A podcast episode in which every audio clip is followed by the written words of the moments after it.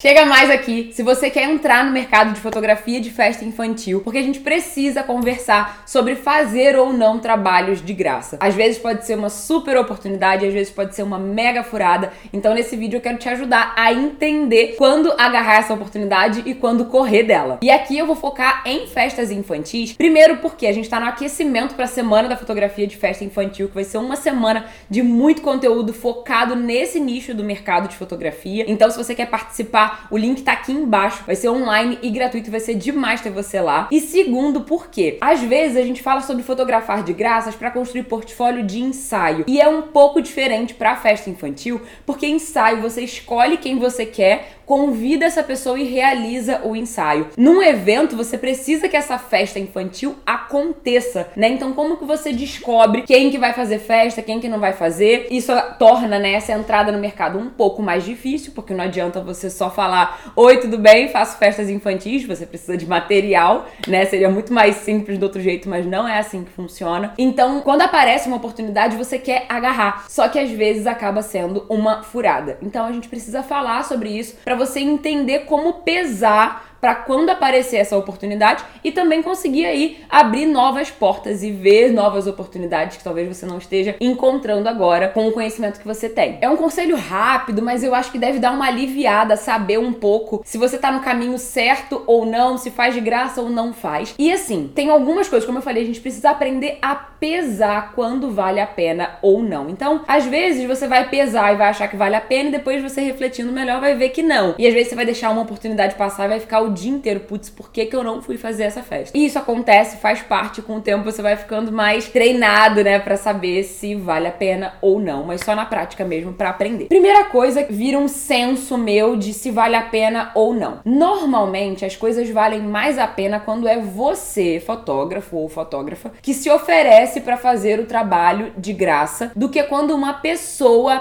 pede para você fazer de graça. Consegue entender? Em um você tá se disponibilizando, se oferecendo, e no outro a pessoa tá pedindo para ser de graça. Então, quando a pessoa pede, pode ser porque ela achou que fosse uma boa oportunidade, mas às vezes pode ser má fé também. Às vezes pode ser uma pessoa que não valoriza quanto custa um fotógrafo, isso desvaloriza a nossa profissão, isso diminui o seu trabalho, o seu posicionamento. Então, quando a pessoa vem pedindo, às vezes é até familiar, a gente sabe que essas situações são bem complicadas, né? E a gente fica numa saia justa. Então, quando a pessoa te pede para vir e fazer de graça, às vezes é legal que você se posicione ou passando um valor ou explicando que você vai fazer, mas tem que deixar tudo bem claro de por que, que é de graça e que é só essa vez porque você precisa do material, tá? Para você não entrar num ciclo de sempre ter que ficar fazendo de graça e a pessoa ficar, ah, eu tenho a minha prima que é fotógrafa e ela vai levar a câmera dela e vai fazer umas fotos. E aí você vai ficar todos os aniversários fazendo foto,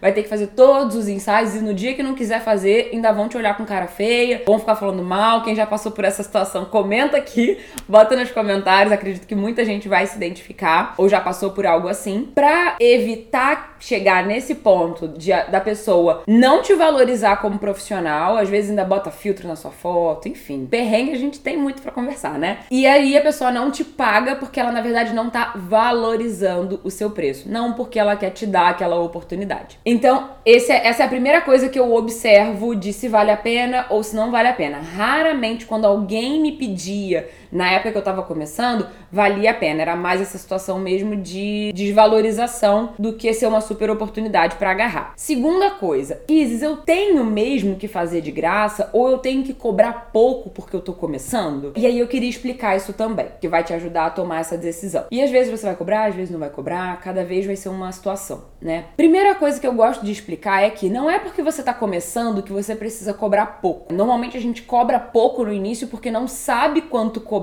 precifica errado e tem medo das pessoas não fecharem. Então, por qualquer merreca ali você vai fechando, só que depois a longo prazo isso é péssimo porque você não consegue atingir o seu cliente ideal, não consegue subir o seu preço, cobrar quanto é justo. E aí você fica pagando para trabalhar e não consegue de jeito nenhum sair desse ciclo. Então, começar cobrando pouco, ou tem que ser estratégico de alguma maneira, ou você não faz dessa maneira. Sobe um pouco, você vai demorar um pouco mais para ter uma entrada no mercado se não tiver estratégia, mas se tiver estratégia, dá sim para já começar cobrando um valor mais justo. E você também tem a oportunidade de fazer de graça, porque quando você cobra mesmo que pouco, né, perto do que você poderia cobrar, quando você recebe pouco por um trabalho, aquele cliente, mesmo pagando pouco, ele já se sente no direito porque ele pagou por aquilo. Toda a tranquilidade que você tem quando é um treino de portfólio, você já vai com uma responsabilidade a mais, um peso a mais ali com você de ter que entregar um trabalho de qualidade, porque a pessoa pagou. Não que quando a pessoa não paga você não tem que entregar algo legal, mas você fica um pouco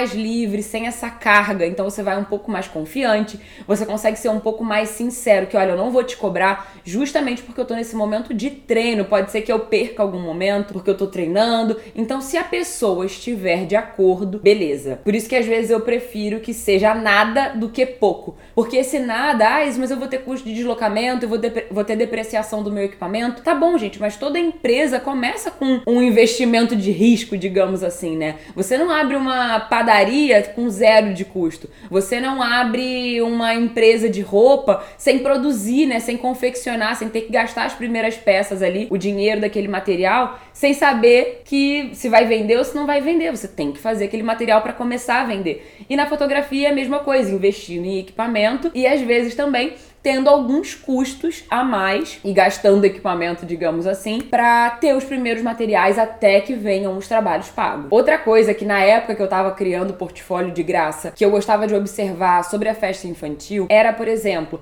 qual era o estilo da festa, qual ia ser o tema, o horário, o local da festa, para eu ter uma dimensão, assim, uma noção, como que ia ser o visual, se ia ser uma festa mais simples ou mais elaborada, como é que ia ser o horário, porque às vezes ia ser de noite, eu não tinha flash ainda, então eu não queria recusar a oportunidade, mas eu também acho que daquele jeito ali eu não tô preparada ainda, então eu conseguia pesar isso tendo um pouco mais de conhecimento sobre aquele evento. Isso é uma coisa muito importante também para você tomar a sua decisão, se vai fazer ou não. Se você optar por fazer aquela festa, independente de você ter se convidado ou você ser oferecido, né, ou a pessoa ter pedido para você fazer, é muito importante também que sempre tenha direito de uso de imagem, tá? Porque é muito comum às vezes você vai lá, faz o trabalho de graça e depois a pessoa não te deixa usar aquelas imagens. E aí o propósito de fazer de graça para ter portfólio não serviu de nada, porque você não vai poder usar aquele material. Então, sempre colocar ali como pré-requisito para fazer aquele trabalho de graça é você poder, além de treinar, ter o, aquelas fotos ali também para poder divulgar as fotos da decoração, as fotos do parabéns da criança brincando,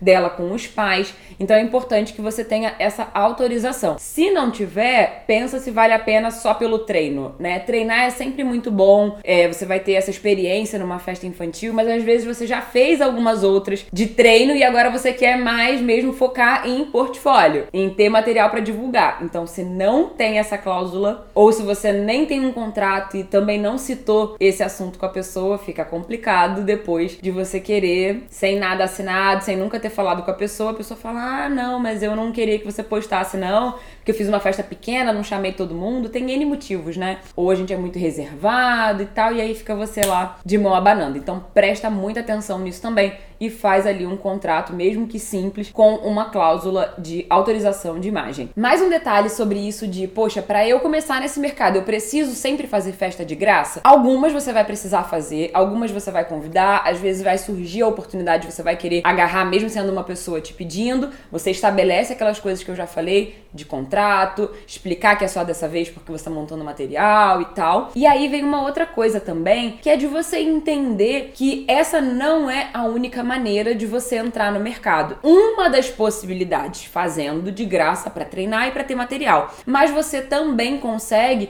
de outras maneiras, como por exemplo, fazendo uma parceria ou tendo amizade mesmo, entrando em contato com alguma fornecedora, como por exemplo, uma decoradora, para você fotografar não a festa infantil, mas a decoração dela. Então, às vezes, a decoradora precisa de foto de qualidade para divulgar o trabalho dela. E você precisa de material de festa infantil. Você não vai ter as fotos das crianças brincando, do parabéns, de todas as outras coisas que acontecem na festa. Mas você já vai ter ali a foto de uma festa infantil para poder divulgar na sua rede social, seu site, enfim, de decorações bonitas, vão ainda alimentar esse seu posicionamento como fotógrafa, como fotógrafo de festa infantil, tá? Então às vezes você não tem a festa toda, mas vale a pena aquele pedaço ali, ou uma parceria com um salão de festas, alguma coisa assim. Eu sempre gosto dessa parte de dar esse exemplo com as decoradoras, porque eu tenho muitas alunas que cresceram dessa maneira partindo dessa recomendação minha. E aí, somando a primeira opção que eu falei de fazer de graça, pegar essas oportunidades que valerem a pena e fazendo isso de fotografar algumas decorações, você vai intercalando as fotos de decoração que você fez e que você não fez a festa toda, intercalando com as fotos de treino que você fez das crianças brincando em outros eventos. Então você vai postando tudo isso, mostrando que você faz festa infantil. Você pode ser, é, pegar um budget do seu orçamento para colocar anúncio nisso para mais gente ver que você faz festa infantil, mais gente te seguir, talvez entrar no seu site pedir um orçamento e tal, e aos poucos você vai chegando nas suas festas pagas. Tá? Aí tudo vai depender também da sua intensidade, do seu posicionamento, da sua divulgação, da qualidade do seu trabalho. E quanto mais portfólio você fizer, mais trabalhos vão aparecer sendo pagos. Então tudo depende também dessa atração, né, que vai ganhar. Porque às vezes, ah, fiz uma festa agora, daqui a três meses você faz outra, depois você fica um tempão sem fazer e só botando foto das festas antigas. Não, tem que dar um gás aí para conseguir volume nesse momento de início, para que também a chegada dos clientes pagos não seja tão longa, beleza? Então, quanto mais força você tiver nesse momento de parceria com decoradoras, fazer fotos para essas pessoas, é correr atrás de saber crianças que vão fazer festas, entrar em contato com mães, aceitar né, as oportunidades que valerem a pena quando alguém estiver te pedindo para fazer de graça, usar tudo isso ao seu favor para chegar nos trabalhos que realmente os clientes vão estar tá ali pedindo o seu orçamento e pagando quanto ele vale. Beleza? Espero que esse vídeo tenha é, ajudado a abrir a cabeça aí sobre essa situação de fazer de graça, não fazer de graça, porque como eu disse, não tem como eu escolher por você essa que eu faço, essa que não. Vão ser várias situações, você vai precisar escolher. Então eu espero que esse vídeo aqui te ajude a tomar essa decisão sempre que aparecer por aí, beleza? E eu quero saber de você, se você vai participar da Semana da Fotografia de Festa Infantil. Se você não garantiu seu lugar ainda, é online, gratuito, vai ter muito conteúdo. O link tá aqui embaixo, tá nos cards. Procura aí para você poder participar. Se você viu esse vídeo depois, entra no link também, porque talvez tenha uma outra edição, então você já fica lá na lista de espera, beleza? E eu também quero saber quais outras dúvidas você tem sobre o início no mercado da fotografia de festa infantil